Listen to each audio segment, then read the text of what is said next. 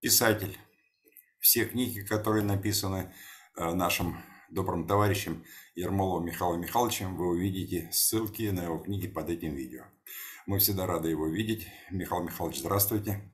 Добрый день. Сегодня очень интересная тело, э, тема э, «Ложные идолы Запада». Вам слово, Михаил Михайлович. Да. Немного хочу рассказать про Уинстона Черчилля – премьер-министр Британии в годы Второй мировой войны. Что такое этот Черчилль в современной пропаганде? В Британии относительно недавний опрос медиакорпорации BBC показал, что Черчилль чуть ли не самый великий британец за всю историю. Так ли это? А в современной России есть Ельцин-центр – и там говорят, что Ельцин чуть ли не самый великий деятель за всю историю России и СССР. Так ли? Что скрывается за обрушением такой информации на мозги и россиян, и британцев? Попробуем разобраться. Ну, раз Черчилль трудился в годы Второй мировой войны, то сначала бегло о том, что происходило в Европе в этот период. Сначала вопрос, кто устроил Мюнхенский сговор, сдачу Чехословакии гитлеровской Германии. Так британцы и устроили. Премьер Британии Чемберлен, предшественник Черчилля на посту премьер-министра, исполнитель воли действительно руководящих структур Британии, влиятельных в мировой политике, помахивал бумажкой, выходя из самолета, приговаривая «Я привез вам мир». А вскоре это гитлеровская Германия, которой британец Чемберлен подарил Мюнхенским сговором мощный военно-промышленный комплекс Чехословакии, уже бомбила британские города. Кто это повернул Германию против Британии? Германию, которую одарил этот премьер-министр Британии Чемберлен. О чем думал Чемберлен и его хозяева? А они думали, мы подарим Чехословакию, а Германия, подкрепленная ВПК Чехословакии, пойдет воевать с СССР. Ну а чтобы был какой-то противовес Германии, будем использовать Польшу, союзницу гитлеровской Германии, давно заключившую договор с этой гитлеровской Германией. Ну, в гитлеровской Германии известно, какая была пропаганда. Немцы сверхчеловеки, а всякие евреи, русские, цыгане недочеловеки. А в Польше что? Да практически один в один насаждались те же взгляды. Есть сверхчеловеки поляки и есть прочие недочеловеки. В Германии сверхчеловеки и в Польше сверхчеловеки. А за ниточки дергает Британия. Идите, ребята, сверхчеловеки, поляки и немцы, на этих недочеловеков в СССР. Общей границы между Германией и СССР нет, значит, надо с Польшей договариваться, который так рвется в бой показать, наконец, этим недочеловекам русским. Надо же мечты о величии Польши, несколько угасшие с начала 17 века, возрождать. Уже мы их, этих недочеловеков русских, это быдло. И Германия, хочешь не хочешь, сначала собиралась вместе с Польшей идти войной на СССР. Ну, а как нам, гражданам современной России, относиться к этим, приписавшим себя в то время к сверхчеловекам? Вы согласны, современные россияне, что вы недочеловеки? Вы, выдающиеся инженеры, педагоги, строители, музыканты, ученые, матери, отцы, вы согласны с того, что вас считают недочеловеками какие-то идиоты? Советские люди явно не согласились и доказали идиотизм и подонство этих сверхчеловеков. А вы, современные россияне, у многих россиян что уже, мозги отсохли от порой самой идиотской пропаганды, причем на государственные деньги – на Россию веками смотрят, как на землю, населенную недочеловеком. Какие-то самозванцы, приписавшие себя к сверхчеловеку. Почитайте лжеисториков. Правильно Иван Лукьянович Солоневич оценил вранье большинства историков и литераторов по Солоневичу. Уровень вранья переходят в какое-то четвертое измерение, что-то невиданное и неслыханное. Будьте осторожны, современные россияне. Вы живете в океане лжи, распространяемой и на Западе, и в современной России. Причем у нас, к сожалению, на государственные деньги. Разбирайтесь. А вы можете разобраться. Кто же строил и продолжает строить такую великую страну, как не вы и ваши предки? колоссальные ресурсы России, естественно, манят и будут манить наших врагов. А для этих врагов надо, ничтоже сумняшись, а лучше вообще без сомнений, сначала обзывать россиян недочеловеками, а потом попытаться их уничтожить. Вы, современные россияне, предки тех, кто построил эту великую державу, согласны с такой постановкой вопроса?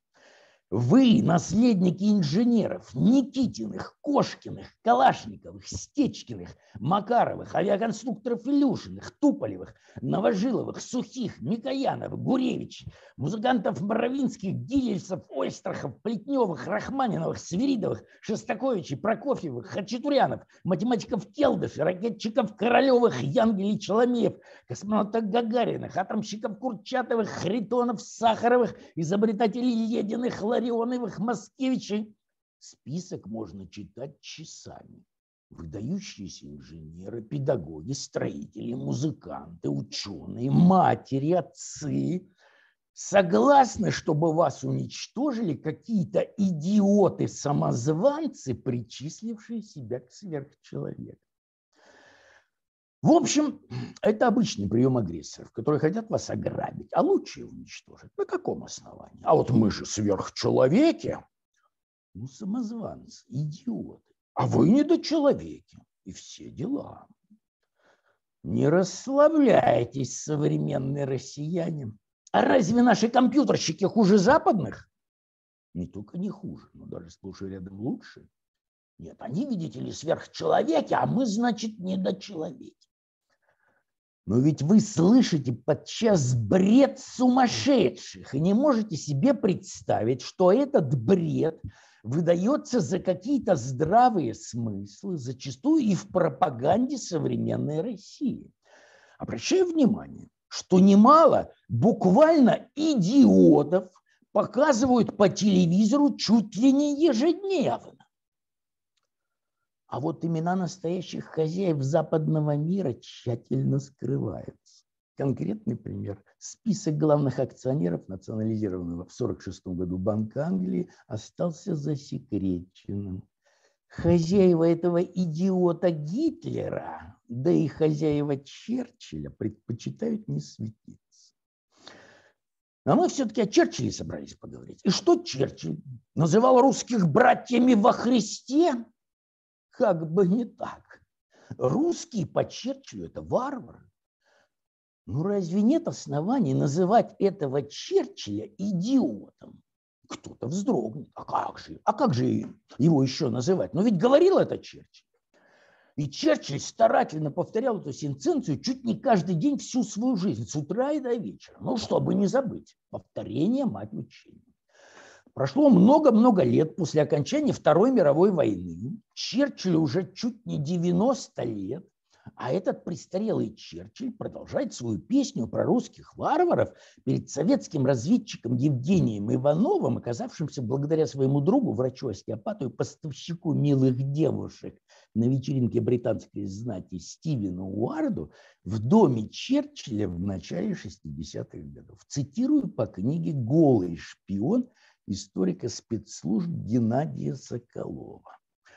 Ваш коньяк действительно неплохой, вы русские. Настоящие мастера поражают нас своими талантами. Но поймите меня не обижайтесь, заявил старик, затягиваясь ароматной сигарой. Вы для нас варвары. Не в дурном смысле, а в подлинном. Так в древнем мире все были варварами по отношению к грекам и римлянам а мы, их наследники, англосаксы, представители классической культуры. Поэтому в душе я и считаю вас варварами. Как пишет Соколов, Евгений Иванов чуть не набил Черчиллю морду за такое хамство. Но Стивен Уарт быстренько увел Иванова от греха подальше. Ну и демагог этот Черчилль. Мы британцы, наследники римлян. Вот самозванец. Да все те, кто борется за мировое господство, считают себя и великими, и наследниками Римской империи, и чуть ли не соловьями, сыновьями Луны. И католики, и протестанты, и поляки, да и японцы. Куда конь с копытом, туда и рак с клешней. А как же? А все прочие – это недочеловеки, которых убивать совсем не грех, чем больше, тем лучше. Эй, современные россияне, вы что, подзабыли, на что способны эти подонки, идиоты, Гитлеры? Кратенько надо попытаться прояснить, почему русские для Черчилля варвар. Потому что суть русской многонациональной цивилизации – это братская взаимопомощь. И именно это и является варварством по Черчиллю. А суть западной цивилизации блестяще определил Иван Солоневич на примере сюжетов Рихарда Вагнера в его тетралогии «Кольцо Нибелунга», не касаясь качества музыки. Зависть и предательство, убийство из угла, яд, взаимоистребление. Все это громоздится каким-то кошмарным колубком – и в конце этой героической эпопеи герои пьют кровь убитых товарищей и гибнут все. Гибнут не в борьбе с внешним врагом, а истребляя друг друга до последнего, чтобы золото Рейна не попало никому. Здесь все окрашено в цвета крови и грязи. Здесь все пропитано завистью и ненавистью. Здесь всякий друг другу личный враг и потенциальные убийцы. И убивают друг друга все. Гибнут не в честном бою за родину, за защиту своих полей и сел, детей и жен, а в каких-то идиотских феодальных войнах из-за выеденного яйца. Братская взаимопомощь это по Черчиллю варварство. А зависть и предательство, убийство из-за угла, яд, взаимоистребление – это культура. Англосаксы по Черчиллю – представители классической культуры. Что за ахинея для быдла, воспитываемого и в Британии, и в современной России, современной российской пропагандой на государственные деньги. И что удивительно, что не деятель современной российской пропаганды, то чуть не каждый день поминает этого Черчилля в положительном смысле. Ну так поминает Черчилля, начиная с того, что признавай себя лично, именно себя, пропагандист хренов, окончивший ведущие российские журналистские вузы, признавай себя варваром и недочеловеком. Соглашайся с этим Черчиллем. А Гитлера можно поминать в положительном смысле в Израиле? Ну, вопрос риторический. Тогда почему этого Черчилля можно в положительном смысле поминать в современной России, если он всю жизнь с утра до вечера, чтобы не забыть, повторял, русский – это варвар. Вы согласны с Черчиллем? Выдающиеся российские математики, инженеры, изобретатели, педагоги, строители, летчики, музыканты, ученые, матери, отцы, мастерицы, рукодельницы. Послушайте, ведь Черчилль – это враг исторической России. А помнят ли об этом те пропагандисты, которые очень даже положительно смотрят на русофобию Черчилля? И такие пропагандисты, а некоторые, понимающие в пропаганде, не без оснований называют их пропагандонами, получают неслабое финансирование от современного российского государства. По Черчиллю русские товары. А вот мистер Буллет, американский государственный деятель, первый посол США в СССР, кстати, 1936 год, считал, что русский народ является исключительно сильным народом с физической, умственной и эмоциональной точки зрения. Ну и кто союзник, а кто враг? Американец Буллет или Черчилль с его бесконечными заклинаниями про русских варваров? А кто такой вообще этот Черчилль? А вот я вам и расскажу, как этот Черчилль угробил мощное государство, Британскую империю. Да бездарь этот Черчилль. Ну, не изменник же он. Сволочное, конечно, государство, варварское колониальное государство, но ведь мощное государство. И что? Этот талантище Черчилль умудрился профукать такую империю. Говорит, русский – это варвар. Да этот Черчилль бездарь и алкоголик, тупица и неуч. Больше слушайте этого Черчилля. И сколько таких деятелей было в руководстве страны Европы? Вот был Пилсудский, руководитель довоенной Польши, правда, не доживший до позора Польши сентября 1939 года. Ведь тоже считал русских быдлом, недочеловеками. Только Польшу Пилсудский так подготовил к войне, что многомиллионная Польша рухнула за 17 дней, а правительство сбежало. Ну, сверхчеловеки эти Пилсудские, что с них возьмешь? Ну, Гитлера насчет сверхчеловеков не заржавеет. Кто такие для Гитлера? Евреи, русские, цыгане. Да это не до человека. Современные россияне. Вы согласны с этим Гитлером? А ведь в абсолютном большинстве своем россияне высокообразованные люди, прекрасные специалисты во всех возможных областях знаний. А Черчилля с его идиотским «русские варвары» не стесняются в положительном смысле поминать пропагандисты, действующие на деньги нынешнего российского государства. Кто учил этих пропагандистов? В каких вузах? Удивительно, что еще с советских времен уже готовили такого рода пропагандистов. Да так готовили, что Геббельс обзавидуется. Ну, скоро, вероятно, и Гитлера будет не грех поминать в положительном смысле. Начали примериваться в этом направлении, когда деятель, занимающий высочайшие позиции в российском истеблишменте, обосновывает необходимость открытия памятника на памятной доски гитлеровцу Маннергейму, на совести которого этого кровавого палача Маннергейма сотни тысяч загубленных в блокадном Ленинграде жизней. В общем, для покушавшихся на богатство России русские всегда будут варварами. И плевать на тотальное великолепное образование советских людей.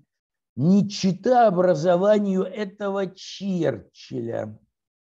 Плевать на выдающиеся достижения во всех областях знаний, чего и в Европе порой не найдешь в таком массовом распространении. Беда с этими сверхчеловеками. Сами-то поляки, к примеру, дивные прекрасные люди. Наши родственники. Ведь поляки тут совершенно ни при чем. Но воспитывают их в ненависти к русским. Куда денешься? Всю польскую историю подгонят под нужные стандарты иные польские лжецы-историки вместе с польскими политиками, с их мантрами про сверхчеловека. Пропаганда – это страшное оружие. И мозги может свернуть кому угодно. И персонально, и в массовом порядке. Что касается России, то я не нахожу достаточно эпитетов, чтобы охарактеризовать ненависть, которую у нас испытывают по отношению к ним. Говорил Юзеф Бек, деятель польского довоенного правительства. А глава тогдашнего польского государства Пилсудский вторит ему когда я возьму Москву, то на стене Кремля велю написать. Говорить по-русски запрещено.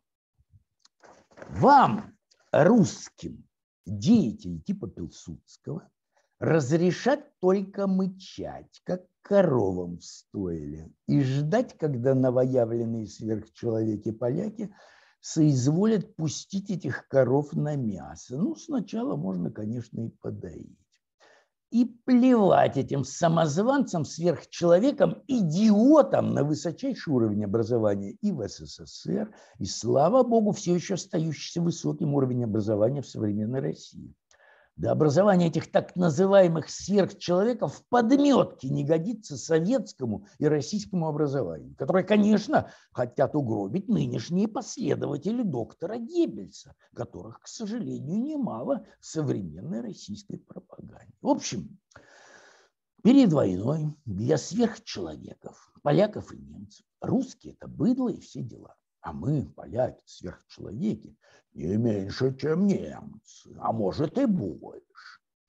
Ну, поляки поляками, немцы немцами, но Гитлер это создали в первую очередь британские банковские круги. И поляки тоже были именно для британцев определенными фигурами в сложной шахматной партии будущей мировой войны, как ее видели британцы так сказать, определенным регулирующим противовесом гитлеровской Германии, где тоже, разумеется, сверхчеловек. Вы, немцы, сверхчеловеки, А мы, британцы, вам других сверхчеловеков подсунем, поляков. Но чтобы уравновесить сдержки и противовес. Слышали про такую политику? Разве элита поляков не накачивала себе веками, что они сверхчеловеки, которые рано или поздно должны владеть москалями, этим быдлом, недочеловеками? Вопрос риторический. А Черчилль про русских варваров. Главный герой-то у нас сегодня Черчилль. Говорил Черчилль, что русский варвар? Говорил и не раз. Значит, идиот. Этот неудачник и пьяница Черчилль, кто-то вздрогнет, всю свою жизнь не стеснялся называть русских варварами. А Гитлер считал русских недочеловеками, а руководство Польши считало русских быдлом. Ну, идиоты, что возьмешь? И показали советские люди, Яковлевы, Илюшины, Кошкины, Ледины и сотни других выдающихся советских людей, и весь советский народ показал, где раки зимуют этим подонкам и преступникам. Разве можно не помнить такое? А у многих наших пропагандистов память явно стала коротковата. Поляки в первой половине 20 века снова, как и во второй половине 18 века, размечтались поделить уже СССР совместно с Гитлером. В XVIII веке поляки намеревались поделить Россию в союзе с Пруссией. Пришлось Потемкину срочно расчленить Польшу, между прочим, при одобрении и протестантского проекта, и католического, в интересах которых Потемкин ослаблял Османскую империю. А в 20 веке опять собрались делить уже СССР в том же составе, поляки и немцы. Но возникли споры, кто больше сверхчеловек, кому больше должно достаться, а кому меньше. Вот Британия и собиралась быть разводящим в этих вопросах. Но вдруг всю игру британцев поломали американцы, которые уже давным-давно положили глаз на эту Британию. Британцы положили глаз на Россию тоже давным-давно, а американцы положили глаз на Британскую империю. Но вот Гитлер, порожденный британцами, вдруг взял и решил, а зачем мне это Польша с такими непомерными претензиями, сверхчеловеки, не сверхчеловеки. Перебор получается. Хватит и одних сверхчеловеков немцев. Стереть эту нервную Польшу в порошок. И стерли. Стерли эту важную фигуру в партии Британии. А главными, кто поломал британцам всю игру, были американцы, которые обложили Гитлера со всех сторон. И вот неожиданно для британцев американцы, перехватив влияние на Гитлера, создают коллизию. Вы, британцы, обещали объявить войну, защищая Польшу. Вот и объявляйте. И пришлось Франции и Британии объявлять войну Германии после нападения Гитлера на Польшу. В страшном сне Британия не видела, что гитлеровская Германия будет воевать не с СССР, а с Британией. Бомбить эту Британию совершенно безжалостно. А американцы, задача которых захватить ресурсы этой Британской империи, очень даже довольны. Германия бомбардировками ослабляет Британию, душит эту Британию по планам Британии. Задача для гитлеровской Германии была идти войной на СССР вместе с поляками, а теперь немцы почему-то договорились с русскими, смахнули с доски этих поляков, и замаячила реальная война Франции и Британии с Германией. Не только замаячила, а действительно началась. Ужас!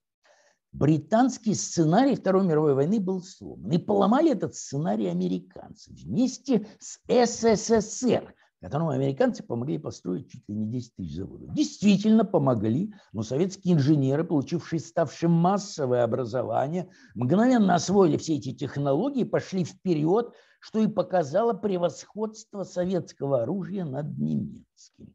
А цель американцев во Второй мировой войне была прибрать эту Британию к рукам с помощью и Германии, и СССР. СССР для американцев выступал в том числе и противовесом Германии, чтобы Германия не вышла из-под контроля и не набросилась на саму Америку. Но так получилось в конце XIX века, когда британцы, плохо просчитав все последствия, воссоздали Германскую империю для войны с Россией, а Германия поперла на Британию. Ужас. Полный провал этих счетоводов Британской империи. Полный просчет. Есть все основания подозревать, что немцев уже тогда подталкивали в этом направлении американцы. В общем, американцы наметили, и не шуточно наметили, поглотить ресурсы слабеющей Британской империи. И к этой цели американцы шли всю первую половину 20 века. Я бы отметил действительно выдающегося деятеля американских властных кругов, так называемого полковника Хауса, у которого и должности-то государственной никакой не было. Между прочим, совсем не аристократического происхождения, но показавшего этим вырождавшимся британским аристократам, у которых мозги начали заплывать от жира, где раки зимуют, Именно полковник Хаус проектировал и осуществлял план захвата ресурсов Британской империи. И одно из выдающихся вех, показывающих действительно выдающееся видение мировой политики полковником Хаусом, были так называемые 14 пунктов президента Вильсона, созданные полковником Хаусом и которые были положены тем же полковником Хаусом в основу Версальского мирного договора это вам не провальный Черчилль, который совсем недавно, в годы Первой мировой войны, провалил Дарданельскую операцию. Этого неудачника и неумеху Черчилля тогда поперли с поста военно-морского министра Британии за разгром турками франко-британского десанта. А сегодня нам подсовывают более чем сомнительного деятеля британской политики Черчилля, и практически никто не знает действительно выдающейся фигуры мировой политики так называемого полковника Хауса, не имевшего никаких государственных должностей. Ну ладно, мы вспоминали Монтегу Нормана, директора Банка Англии. Вот действительно фигура, не читать Черчиллю. А нам продолжают замусоривать мозги всякой черчиллевщины, чтобы люди не становились умнее. Вот пусть молятся дурачки на неумех Черчилля и Ельцина. Черчилль практически алкоголик, Ельцин, прямо скажем, тоже далеко не трезвый. Вот оставьте рядом Черчилля и Ельцина, и это будет правильно. Вполне сопоставимые политические фигуры еще раз подчеркну, американцы обложили Гитлера, порожденного британцами со всех сторон. Практически вся промышленность гитлеровской Германии была под американцами. Это важнейшие предприятия, важнейшие технологии, особенно в авиации. Концерн гитлеровской Германии Volkswagen, в частности, на 100% принадлежал Генри Форду. Так что оказалось, что британцы были лишены возможности бесконтрольно влиять на Гитлера, хоть этого Гитлера породили прежде всего британцы будь они прокляты, эти американцы, думали наверняка британцы, ломают всю игру. Никак Британия не ожидала такого подвоха от американцев, этих ковбоев-выскочек с точки зрения мнящих себя аристократами британцев. Американцы изменили сценарий Второй мировой войны. Как гром среди ясного неба появляется пресловутый пакт Молотова-Риббентропа – а далее Германия нападает на Польшу, уничтожает Польшу как государство, устраняет этот противовес Германии по планам британцев. И Британия и Франция принуждаются объявить войну Германии. Но никак не предполагали британцы, что придется воевать с заворащенным самими британцами Гитлером. А гитлеровцы, подталкиваемые американцами, как начали бомбить эту Британию. Ужас! И британцы застонали и поползли чуть ли не на карачках, но на коленях-то точно, к американцам просить помощь. И сдались на милость ненавистных американцев в августе 1941 года. Кончились у британцев ресурсы сопротивления Гитлера, а у американцев условия простые. Вложись, Британия под Америку, и все дела. А теперь вернемся к Черчиллю, политическому деятелю Британии, государства, исторически враждебного России. Ну, для гитлеровцев, для тогдашних поляков, для японцев, русские – это недочеловеки, как я уже обозначил, очевидно. А как у Черчилля?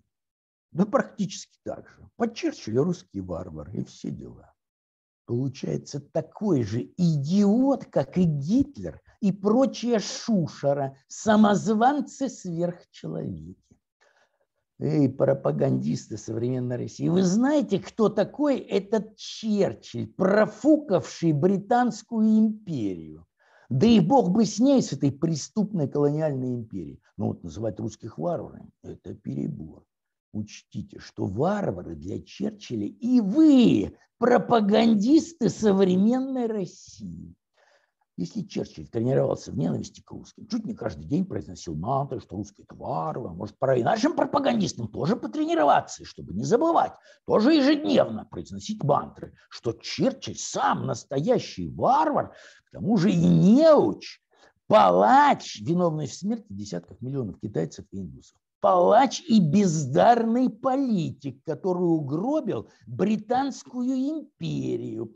А гениальные политики Ришелье и Сталин вывели свои страны в ранг великих держав из катастрофических ситуаций. Дарданельскую операцию помните в годы Первой мировой? Ну, что это за Дарданельская операция? Начатая Черчиллем, тогда военно-морским министром Британии. А задача Черчилля, несмотря на обещание британцев передать царской России контроль над проливами, не допустить этих русских варваров к проливам Босфора, Дарданелла и Константинополя.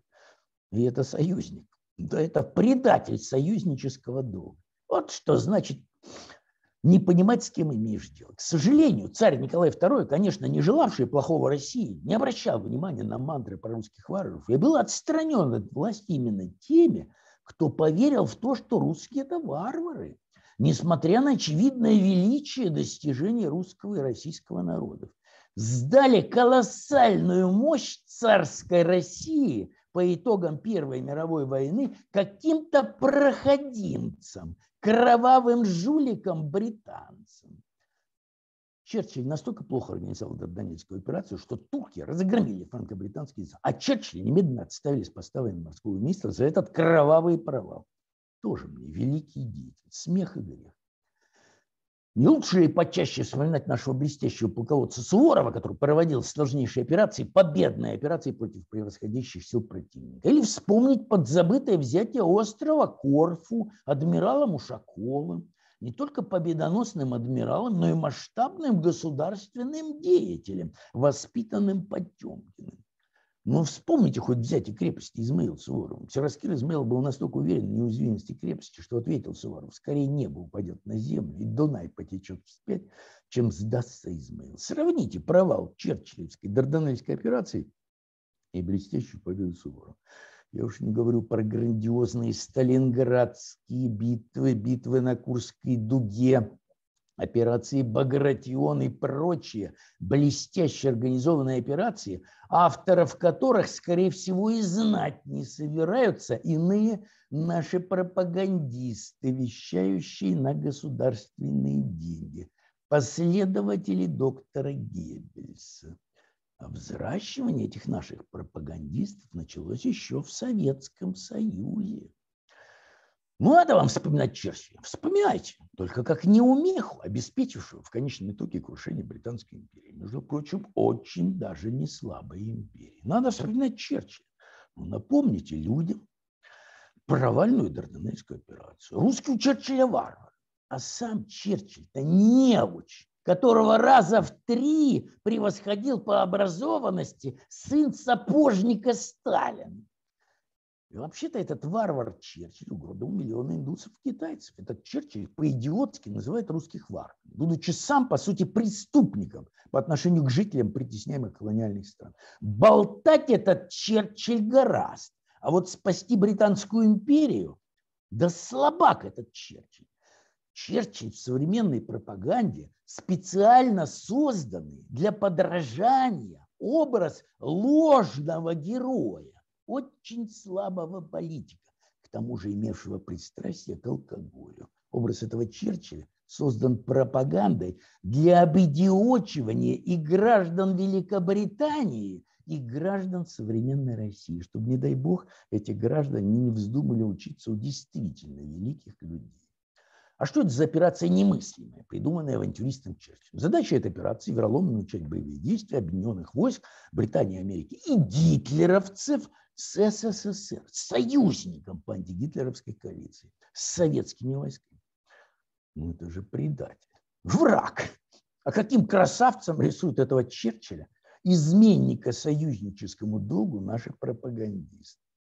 Черчилль намерился совершить преступление, которое ему не дали совершить более дальновидные политики, быстренько отправив в отставку. А у нас этот предатель союзнического дела Черчилль чуть ли не герой для многих современных российских пропагандистов.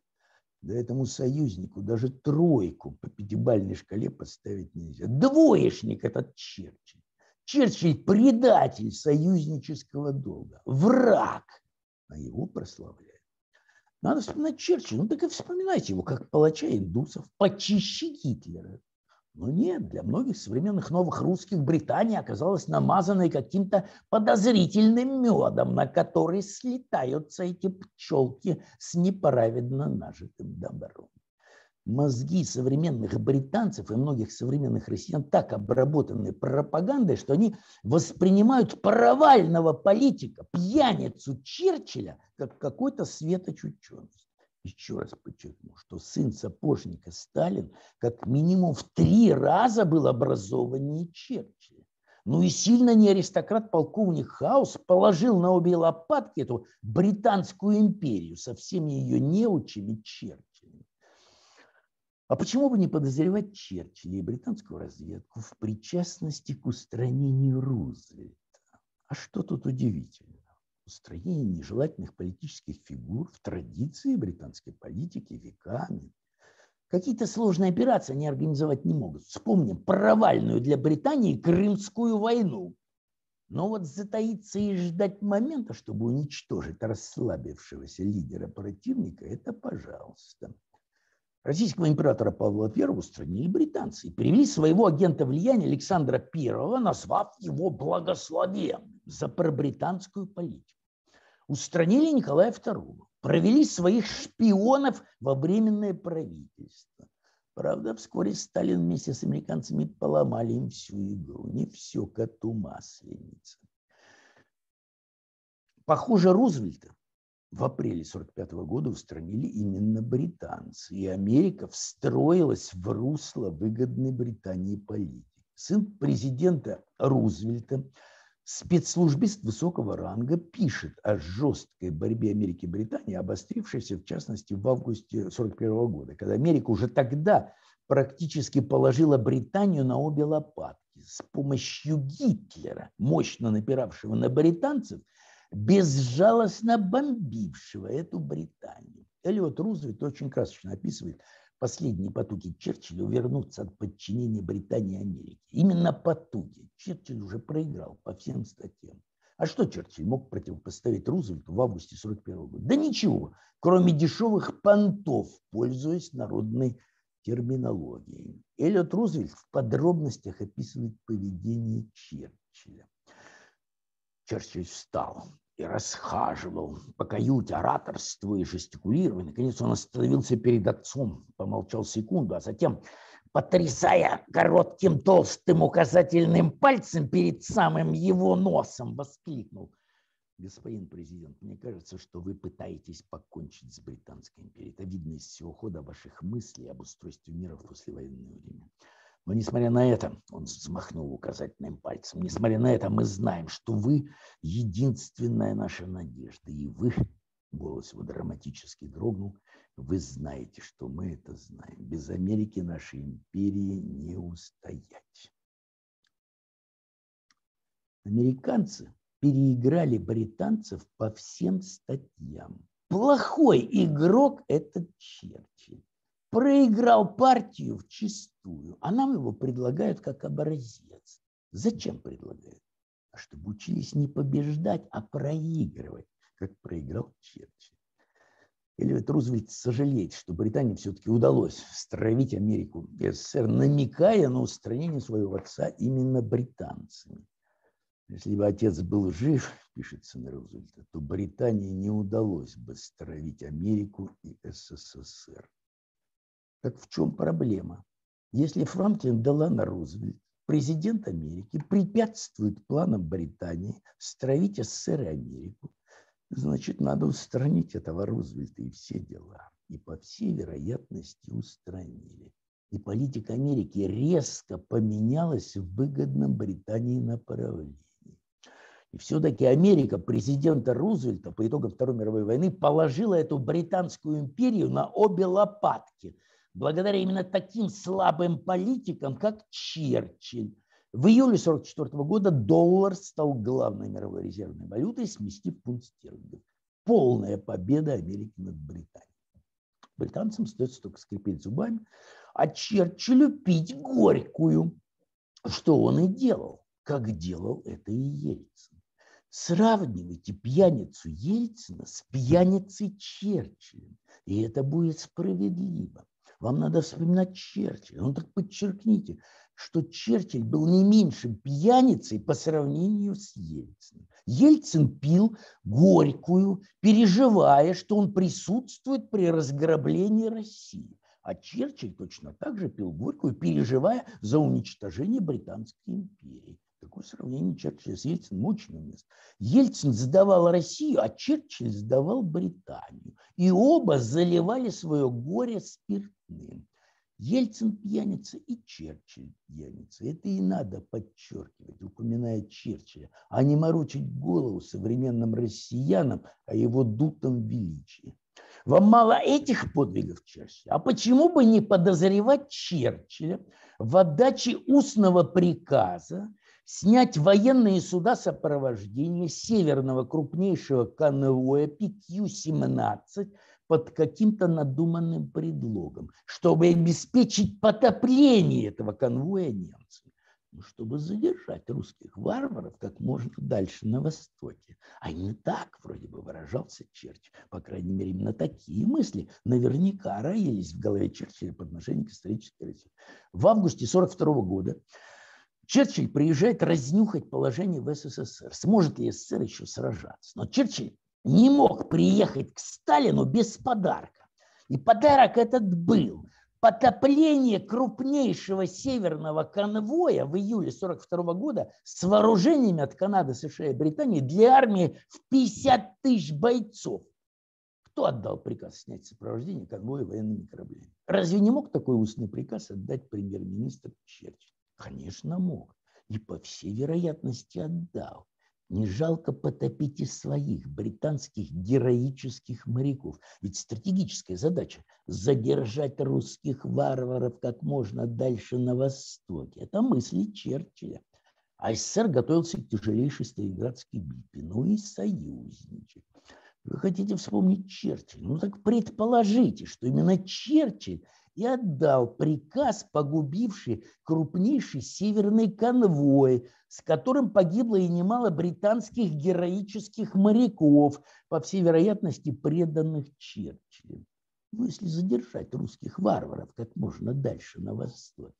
Вот такой этот Черчилль союзник. Позор этому Черчиллю, оттягивавшему как только можно открытие Второго фронта. Сталин даже собрался прервать Тегеранскую конференцию, но Черчилль, испугавшись Рузвельта, дал задний ход и назвал дату открытия Второго фронта май 1944 года. Это не союзник, а скрытый враг, ненавистник и СССР, и исторической России, частенько употреблявший глупые эпитеты типа «русские варвары». У Гитлера русские – это недочеловеки, а у Черчилля – варвары. Невелика разница. Оба идиоты. Только Гитлера положительно вспоминать как-то не камильфо. Вот этого предателя союзнического долга Черчилля вспоминают и очень даже в положительном ключе. А почему бы не усомниться в авторстве Черчилля многотомных мемуаров, за которые ему дали Нобелевскую премию? Если можно сомневаться в авторстве Шолохова романа «Тихий дом». Ведь развернули дикую свистопляску в западных СМИ во время вручения Шолоху Нобелевской премии в 1955 году. Если можно сомневаться в авторстве Шолохова, почему нельзя сомневаться в авторстве Черчилля? Посмотрите на эти якобы черчиллевские тома. Когда этот постоянно пьющий человек мог написать столько томов? Может, это и не он написал, а структуры Арнольда Тойнби поработали?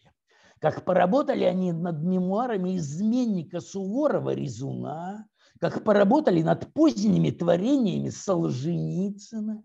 Причем эти фальшивки Солженицына заставляют изучать современных школьников России. Да это форменное издевательство. Говорите, Шолохов не автор Тихого дома. А Черчилль что? Автор своих многотомных мемуаров. Вам надо вспоминать Черчилля. Ну и вспоминайте. И высказывайте сомнения в его авторстве многочисленных томов. В общем, у нас этого врага исторической России, по-идиотски повторяющего, что русские – это варвары, выставляют как какой-то образец политика. Еще раз обозначу. Выставляют как образец деятеля, который погубил великую державу, Британскую империю.